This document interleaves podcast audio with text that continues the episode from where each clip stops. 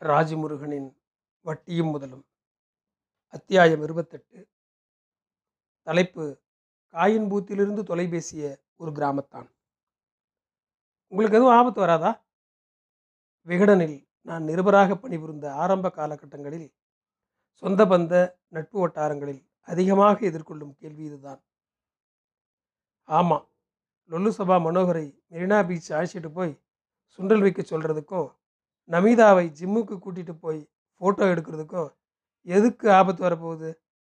ஒருவேளை மனோகருக்கு ஆபத்து வந்தால் தான் உண்டு என மைண்ட் வாய்ஸ் போட்டுக்கொள்வேன் பத்திரிகை ரிப்போர்ட்டர் என்றவுடன் மொந்தை கண்ணாடி ஜோல்னா பை குர்தாவோடு ஒரு உருவம் பலருக்கும் மனக்கண்ணில் எழும். கோ சதுரங்கம் என படங்கள் வந்த பிறகு அது கொஞ்சம் தேவலாம். அந்த ரிப்போர்ட்டர் நள்ளிரவில் ஊழல் அரசியல்வாதி வீட்டில் எகிரி குதித்து ஏதேனும் தேச துரோக ஆவணத்தை கைப்பற்றி ஓடி வரும்போது ஜிம்பாய்ஸ் மடக்கி கொண்டு போய் அழுக்கு குடவுனில் கழுத்தறுப்பார்கள் அல்லது கார் ஏற்றி கொள்வார்கள்.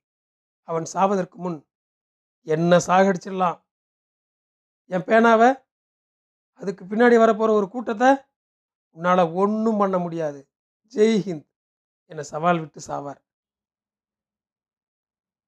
எனக்கு நடந்த அதிகபட்ச ஆபத்தெல்லாம் ஏய் யார் யா அந்த லூசு பையன்? ஒரு முந்நூறுரூவா ரெமினரேஷன் வாங்குவானா? ஏய் என்னை வாங்காதையா பழி. அவனை போட்டுருவேன் பொலி. என டிஆரிடம் திட்டு வாங்கியதும் ஃபைனலி ஐ வான் ஹிம் என பாரதிராஜா சாரிடம் சீரல் வாங்கியதும் தான். முரசொலியில் அவ்வப்போது லூசு பையனின் அராஜகம் பாரீர் என பாராட்டு விழா நடக்கும். சுஜாதா சார் ஒரு முறை அன்பாக கண்டித்து வீட்டுக்கு கூப்பிட்டு இருந்தார். தங்கர்பச்சான் சாரோ ஏங்க மோசம் பண்ணுறானுவங்க என அடை பேசுவார். விகடனில் லூசு பையன் பகுதியை ஆரம்பித்து ஒரு வருடம் வரை நான் தான் எழுதினேன். அதற்கு முன்பு ஐந்தாறு வருடங்கள் பல்வேறு பெயர்களில் காமெடி ஏரியாக்களை எழுதியதுண்டு. அப்போது சினிமா ஏரியாவில் பேட்டிக்கு போகிற இடங்களில் எவன் அவன்? அந்த லூசு? உள்ள தள்ளுறியா அவனை? என சிலர் என்னிடமே எகிருவார்கள் அட ஏன் சார்? அந்த ஆஃபீஸுக்கு நானே போய் அஞ்சாறு வருஷம் ஆகுது. கொஞ்சம் டைம் கொடுங்க. கண்டுபிடிச்சி சொல்கிறேன் என்றபடி வந்து விடுவேன். வார வாரம் அரசியல் நிருபர் மைபா அண்ணன் படுபயங்கரமான கெட்ட வார்த்தைகளை போட்டு ஏண்டா என் ஏரியாவில் வந்து தாலி இருக்கிற எங்கே போனால் எவன் அவன் எவன் அவன் காய்ச்சானுடா என்ன? என பூமாறி பொழிவார்.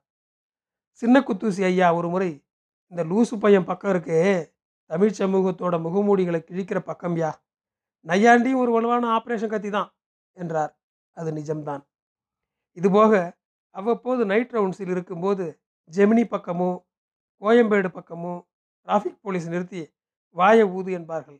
சார் ப்ரெஸ் சார் என்றால் சார் என் மச்சான் சும்மா தான் சுற்றிக்கிட்டு இருக்கான். அவனை ஏதாவது ஒரு மினிஸ்டர்கிட்ட பியாவா சேர்த்து விடுங்க சார் என பகீர் அப்ளிகேஷன் போடுவார்கள். திடுதிப்பென்று எடிட்டோரியல் மீட்டிங்கில் சைக்கோ குலகார மேட்டரை யார் யார் டீல் பண்ணுறது நேற்று கூட ஒரு வாட்ச்மேன் தலையில் கள்ள தூக்கி போட்டு கொண்டு இருக்கலாம். முருகா ஃபோட்டோகிராஃபர் விவேகம் கூட்டிகிட்டு போய் இன்றைக்கி நைட் ஃபுல்லாக வடபழனி கேகே நகர் ஏரியாவில் நீ ரவுண்ட்ஸ் போயிரு. என ஃபிக்ஸ் பண்ணுவார்கள்? காலையில் கண் சிவக்க வந்து சார் போலீஸு மக்களும் ஆயுதங்களோட தேடுறதெல்லாம் ஃபோட்டோஸ் எடுத்திருக்கோம். அவனை பார்க்க முடியல. என்று சொன்னால் இல்லை இல்லை நான் டிபார்ட்மெண்ட்டில் விசாரிச்சிட்டேன். இன்றைக்கி அவன் வியாசார்பாடி புளியந்தோப்பு ஏரியாவுக்கு ஷிஃப்ட் ஆகிட்டானான் இன்றைக்கி நைட் அந்த பக்கம் போயிருங்க. என போலீஸ் ரிப்போர்ட்டர் கொளுத்தி போட்டுவிட்டு போவார். அன்றைக்கும் எங்களுக்கு சிவராத்திரி தான். மங்களகரமாக மறுநாளே சிம்ரன் பேட்டி அமையும். இருப்பதிலேயே புது சட்டையை போட்டுக்கொண்டு கிளம்புவோம். ஆன் தி வேயில் சப் எடிட்டர் ஃபோன் பண்ணி முருகா ராஜசுந்தரத்தோட காதல் முறிஞ்சிருச்சா? இப்போ கமல் சாரோட லிவிங் டுகெதரில் இருக்கீங்களாமே? அப்படின்ற கேள்விக்கெல்லாம் கண்டிப்பாக பதில் வாங்கிட்டு வந்துரு என வெடிகுண்டை கடித்து வீசுவார். ஹாய் ஹவ் இஸ் யூ என கேர்ன கேரவானில் காஃபி கொடுத்து சிரிக்கும் சிம்ரனிடம் இந்த கேள்வியை எப்படி கேட்பது? சுற்றி வளைத்து நின்று முழுங்கி அந்த கேள்விக்கு பதில் வாங்கி வருவதற்குள் மனுஷனுக்கு டவுசர் கிழியும். எடக்கு கேள்வி மடக்கு பதில் என விடியும் போது விசித்திரமான ஐடியாவோடு வருவார் ஒரு ரிப்போர்ட்டர். அதுவும் பலர் தலையில் வந்து விடியும். விஜய் அரசியலுக்கு வர்றதை பற்றி என்ன நினைக்கிறீங்க? இந்த கேள்வி அஜித்துக்கு. அழகிரி நல்லவரா கெட்டவரா? இது ஸ்டாலினுக்கு. சிம்பு தனுஷ் யார் சிறந்த நடிகர்? இந்த கேள்வி நயன்தாராவுக்கு. ஜெயலலிதா சசிகலா ஒப்பிடுக. இது ஓ பன்னீர்செல்வத்துக்கு. என சகல திசைகளிலும் தலை கிருகிருத்து தெரிவோம். திடீரென்று ரிசப்ஷனில் ஒருத்தர் வெயிட் பண்ணுறார் போய் சின்சியராக அட்டன் பண்ணு. கவர் ஸ்டோரிக்கே வாய்ப்பு இருக்குது என கோர்த்து விட்டு போவார்கள். கீழே போனால் நம்மை பார்த்ததும் நெஞ்சு வரைக்கும் பேண்ட் போட்ட ஒருவர் கையில் இருக்கும் குண்டு பல்வை கரகரவென கடித்து தின்ன ஆரம்பிப்பார். பையிலிருந்து ஒரு பாம்பை எடுத்து வாய்க்குள் விட்டு மூக்கு வழியை இழுத்து காட்டி அப்துல் கலாமோடு நிற்கிற அஞ்சாறு ஃபோட்டோக்களை வீசி கலவரப்படுத்துவார். கண்ணடைக்கும் போதே மெரிடியன் ஹோட்டல் வாசலில் நின்றபடி ஜி இன்னைக்கு நம்ம ப்ரெஸ் மீட் இருக்கு ஜி மறந்துட்டீங்களா ஜி?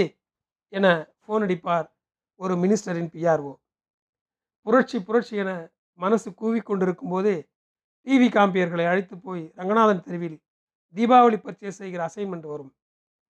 காதலியோடு மாயாஜலில் படம் பார்க்க ப்ராமிஸ் பண்ணி வாழ்வில் முதல் முறையாக கால் டாக்ஸி எல்லாம் புக் பண்ணி ரொமான்டிக் மூடில் கிளம்பும்போது நீங்கள் லக்கி பாஸ் நடிகர் செந்திலோட எலெக்ஷன் பிரச்சாரம். கவரேஜ் கிளம்புறீங்க. இப்படியே சிந்தாதிரிப்பேட்டை ரவுண்டானா போனீங்கன்னா அப்படியே காஞ்சிபுரம் ஈரோடு பொள்ளாச்சி என அசைன்மெண்ட் வரும். சாயங்காலம் சாரு நிவேதிதா சந்திப்பு. நள்ளிரவு வரை எஸ் ராமகிருஷ்ணனின் உரை என ஒரு நாள் அமையும். மனசே சரியில்லையே என ஈஷாவில் யோகா சேர்ந்திருப்போம். யோகா கிளாஸ் முடிந்து பார்த்தால் ஒரே நம்பரில் இருந்து பதினேழு மிஸ்டு கால்கள் இருக்கும்.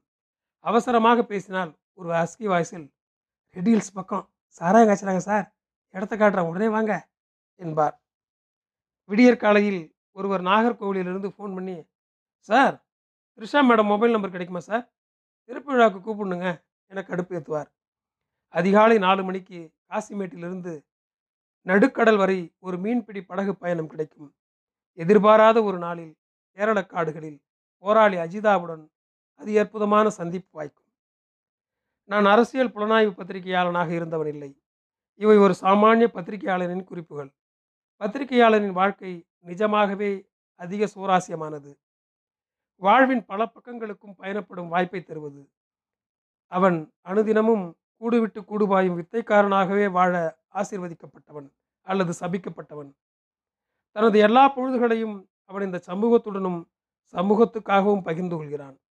வரலாறுகளை அவன்தான் உருவாக்குகிறான். ஆனால் அவன் ஒருபோதும் வரலாறாவதில்லை. அனைத்துக்கும் அவன் சாட்சி. அசையும் மரங்களை உணரும் கண்கள் காற்றை அறியாதது மாதிரி எல்லோரையும் எழுதிவிட்டு காற்றைப் போல வாழ்பவர்கள்தான் பல நிருபர்கள். வாழ்வின் மிச்ச சுச்சங்களையும் உச்சபட்சங்களையும் தினசரி கடப்பதால் அதன் நிலையாமையை பத்திரிகையாளர்களைப் போல் அறிந்தவர்கள் வேறு யாரும் இருக்க முடியாது. அதனால்தான் ஒரு கொடூரத்தை போலீஸைப் போலவும் ஒரு மரணத்தை டாக்டரைப் போலவும் அவர்களால் பார்க்க முடிகிறது. ஓர் அரசை உருவாக்கவும் அகற்றவுமான வலிமை மக்களுக்கு அடுத்ததாக மீடியாக்களுக்கே இருப்பதாக நான் உறுதியாக நம்புகிறேன். தவறான அதிகாரத்துக்கு விளைபோகும் மீடியாக்காரர்களும் இருக்கிறார்கள். ஆனால் உண்மையான துணிவான பத்திரிகை குரல்கள் இல்லாவிட்டால் என்ன ஆகும் இந்த தேசம்? ஃபோர்பர்ஸில் இருந்து அலைக்கற்றை வரை ஊழலில் திளைக்கும் அதிகாரத்தின் முகமூடிகள் இழிக்கப்படாமலேயே போயிருக்காதா? சமச்சீர் கல்வி குழப்பம் வரை மீடியாக்களின் எதிர்ப்பு அலைகள் இல்லாவிட்டால் இன்னும் எத்தனை அவலங்கள் அரங்கேறி கொண்டே இருக்கும்? இப்போதே இந்த கேவலமான அரசியல் ஆட்டத்தில் இந்த பாடு. ஈழப் போராட்டத்தில் விகடன் மாதிரியான நேர்மையான பதிவுகள் இல்லாவிட்டால் என்ன கூத்தடிப்பார்கள் இந்த அரசியல்வாதிகள்? சட்டசபையில் கேடுகட்ட எம்எல்ஏக்கள் ஆபாச படம் பார்த்தால் அடுத்த அரை மணியில் தேசம் மலர்கிறதா இல்லையா? பெண் சிசு கொலையில் இருந்த மரபணு மாற்றம் வரை இவர்கள் கொண்டு வந்த உண்மைகள் எவ்வளவு இருக்கும்? ஒரு மேதா பட்கரை கத்தாரை சுப உதயகுமரனை மக்கள் முன்பு கொண்டு வந்து நிறுத்தி இருக்காவிட்டால் வரலாற்றையே திரித்துவிட மாட்டார்களா இந்த போலிவாதிகள்? பத்திரிகைக்காரன் என்பவன் இரவு பகல் விடுமுறை இதெல்லாம் இல்லாதவன். எல்லோருக்குமான அடையாளங்களை தந்துவிட்டு எந்த அடையாளங்களும் இன்றி அந்திமத்தில் வாழும் பத்திரிகை நண்பர்களையும் நான் அறிவேன். அவர்களின் திசை நோக்கி கை தொழுகிறேன். நான் பத்திரிகைக்காரனாக ஆனது ஒரு வரம். அண்ணா சாலை காயின் ஒன்றிலிருந்து தொலைபேசிய ஒரு கிராமத்தானை கண்ணன் சார் மட்டும் விகடனில் வேலைக்கு சேர்க்காமல் போயிருந்தால் வாழ்வின் அரிய தரிசனங்களையும் மதிப்பீடுகளையும் நான் இழந்திருப்பேன். அதுதான் இந்த வாழ்க்கை. அதுதான் இந்த எழுத்தை எனக்கு சொல்லித் தந்தது. நானும் நண்பன் அருள் எழிலனும் ஒரே நாளில் விகடனில் வேலைக்கு சேர்ந்தோம். நான் ஏவிஎம் ஸ்டூடியோவில் கிசுகிசுகளுக்கு அலைந்து கொண்டிருக்கும் போது அவன் வயநாடு மலைவாழ் மக்களின் வாழ்வை பற்றி சி. கே. ஜானுவுடன் பேசிக்கொண்டிருப்பான் நான் கோலங்கள் ஷூட்டிங்கில் தேவயானியை பார்த்து கொண்டிருக்கும்போது அவன் சர்ச்சில் மணியடிக்கிற மெலிஞ்சி பற்றி ஹியூமன் ஸ்டோரி எழுதி கொண்டிருப்பான். மச்சான் நம்மெல்லாம் நிஜமாவே ரிபல் பார்த்துக்க என்பது அவனது பஞ்ச் டைலாக் நிஜமாகவே நான் அறிந்த பத்திரிகை போராளிகளில் அவனும் ஒருவன். ஈழப் போராட்டத்திலிருந்து கூடங்குளம் பிரச்சனை வரை இடைவிடாமல் இயங்கிக் கொண்டிருக்கிறான். அருளிமயன் அடிக்கடி ஏதோ மச்சான் கண்ணன் சாரால நம்ம இந்த சமூகத்துக்கு கொஞ்சமாவது பயன்பட்டிருக்கோம்ல என்பான். அது உண்மைதான். சமூகத்துக்கு பயன்படும் ஒரு தலைமுறையை ஆசிரியர்களும் பத்திரிகையாளர்களுமே தீவிரமாக உருவாக்கி தர முடியும். பத்திரிகையாளரின் உலகம் மனித முகங்களாலும் மனங்களாலும் நிறைந்து கிடக்கிறது. சிறை கூடத்திலிருந்து பெருவழியை நம்பிக்கையாக துழாவும் பேரறிவாளன் முகம் முதல் எப்போது போனாலும் தாடையை கைகளால் தாங்கி பிடித்து கொண்டு ம் என கண்களை உருட்டும் பி. சி. ஸ்ரீராமின் முகம் வரை எத்தனை முகங்கள்? சிட்டிக்குள் மீன்பாடி வண்டி ஓட்டக்கூடாதுன்னு சொல்லிட்டாங்க. இனிமே நாங்கள் எங்கே எப்படி போய் பிழைப்போம்? என கைகள் நீட்டி கதறிய வண்டிக்காரரில் இருந்து சார் சார் அவரை பற்றி நான் அப்படி சொன்னேன் எழுதிடாதீங்க ஏதோ உணர்ச்சி வேகத்தில் பேசிட்டேன் என்ற ஹீரோயினின் குரல் வரை எத்தனை குரல்கள்? ஒரு சொல் செயல் எழுத்து ஏதோ ஒன்றுதான் நம் வாழ்வை அர்த்தப்படுத்தும் என்பார்கள். முத்துக்குமார் கடிதம் எழுதி வைத்துவிட்டு தீக்குளித்திறந்து போன போது மனசு தகித்து கொண்டிருந்தது. அவரவருக்கான உணர்வுகளிலும் போராட்டங்களிலும் ஏதேனும் செய்ய வேண்டும் இல்லையா கண்ணன் சார் ஃபோன் பண்ணி முத்துக்குமாருக்கு நீ ஒரு பதில் கடிதம் எழுதேன் என்றார். ஆயிரம் ஆயிரம் நண்பர்களின் குரலாக தோழன் முத்துக்குமாருக்கு ஒரு கடிதம் விகடனில் எழுதினேன். அந்த கடிதம் தான் ஒரு பத்திரிகைக்காரனாக என் வாழ்வில் ஓர் அர்த்தம் உள்ள பொழுதாக முடிந்தது. அப்புறம் சென்ட்ரல் பக்கம் பிளாட்பாரத்தில் வசிக்கும் ஒரு சிறுமியை பற்றி எழுதியிருந்த மறுவாரம் அவள் படிப்பதற்காக விகடன் மூலமாக நிதி கிடைத்தது. அண்ணே இப்போ நான் படிக்கிறேன்னே ரொம்ப தேங்க்ஸ்ண்ணே என அவள் கண்கள் மலர்ந்து எதிரே நின்ற ஒரு கணம். மிக அற்புதம். நன்றி.